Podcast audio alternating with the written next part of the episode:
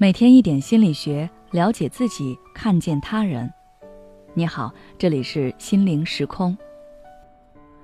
今天想跟大家分享的是付出型人格，牺牲自己照亮别人，留下无人关心的自己。生活中的你是不是这样的？你总能敏锐捕捉到别人的需求，也习惯于帮助他人，总是处于付出的状态。但是你发现，你吸引来的朋友、恋人却不念着你的好，你感到苦难不堪。如果你是这样，那你可能是付出型人格的人。付出型人格最显著的特点，就是把别人的需求摆在自己的需求之上。你总是满足别人的要求，而不是表达自己的需求。甚至有时候在帮别人处理事情时，你会忘记自己的需求。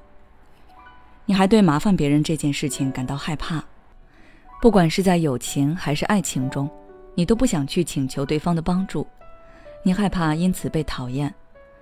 有时候你会通过帮助别人来达到自我肯定，认为只有这样自己才有价值。在一段感情中，你很容易陷进去，甚至变成恋爱脑，为感情不顾一切。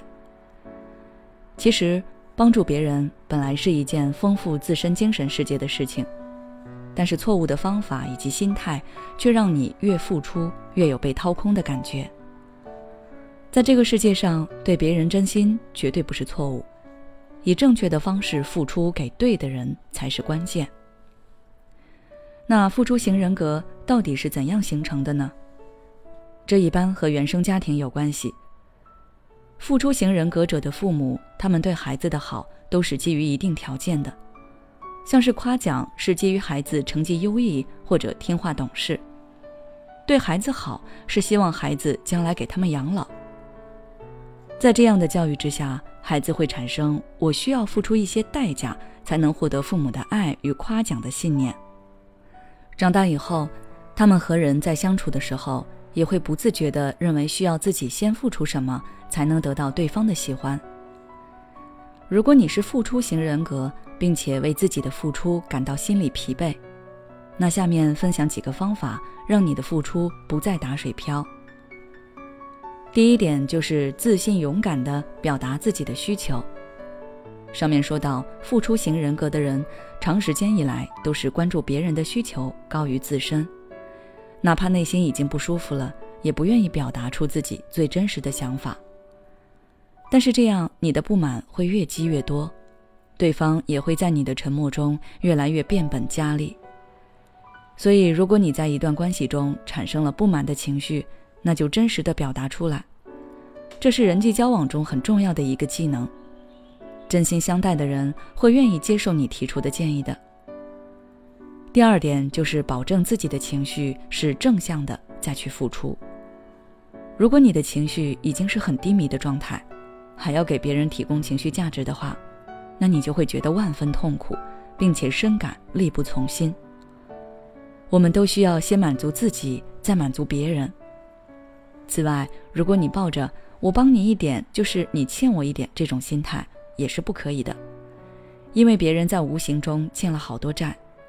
你把自己立于道德制高点，这对于你们的关系是没有好处的。所以一定要保证你是真心的，并且是在自己有余力的情况下再去帮助别人。第三点是掌握关系中的平衡点。单单这样说可能不容易理解，我用供求关系来给你解释。我们都知道，供大于求会造成产品生产过剩。供小于求又会导致物价飞涨，只有供给与需求达到一个相应的平衡点，才能够得到持久的发展。付出型人格的人如果过度付出，那你的付出就会贬值。你要让自己的付出不能超过对方的需求，这样对方才能看到你的价值，并且你的付出要是对方真正需要的。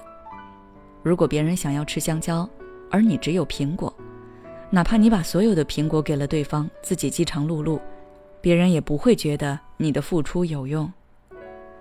好了，今天的内容就到这里。如果你想了解更多内容，欢迎关注我们的微信公众号“心灵时空”，后台回复“过度付出”就可以了。每当我们感叹生活真难的时候，现实却又告诉我们，生活还能更难。工作、事业、爱人、孩子、父母亲朋，这一切的一切，就像一张大网一样，把你层层束缚其中。你经历了疲惫、辛苦、无奈，还有悲痛。如果你只是一个人默默承受，那你迟早会崩溃。心灵时空组建了专业的心理救援队。每位咨询师都拥有超过二十年以上的咨询经验，只要你需要，我们就在。微信关注“心灵时空”，后台回复“咨询”就可以体验十五分钟心理清诊了。